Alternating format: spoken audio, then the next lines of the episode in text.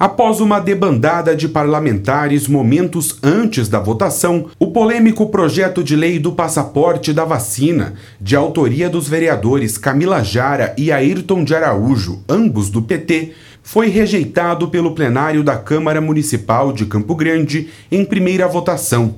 Apenas 17 dos 28 vereadores estavam presentes na hora da votação.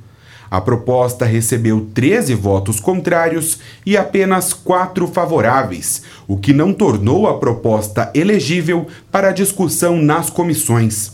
Os vereadores tentaram recurso contra a rejeição, porém não houve sucesso. A proposta visava tornar obrigatória a vacinação contra a Covid-19 em servidores e empregados públicos de Campo Grande. Além disso, seria preciso exigir comprovante de vacinação em diversos estabelecimentos para a entrada dos consumidores. De Campo Grande, Marcos Moura.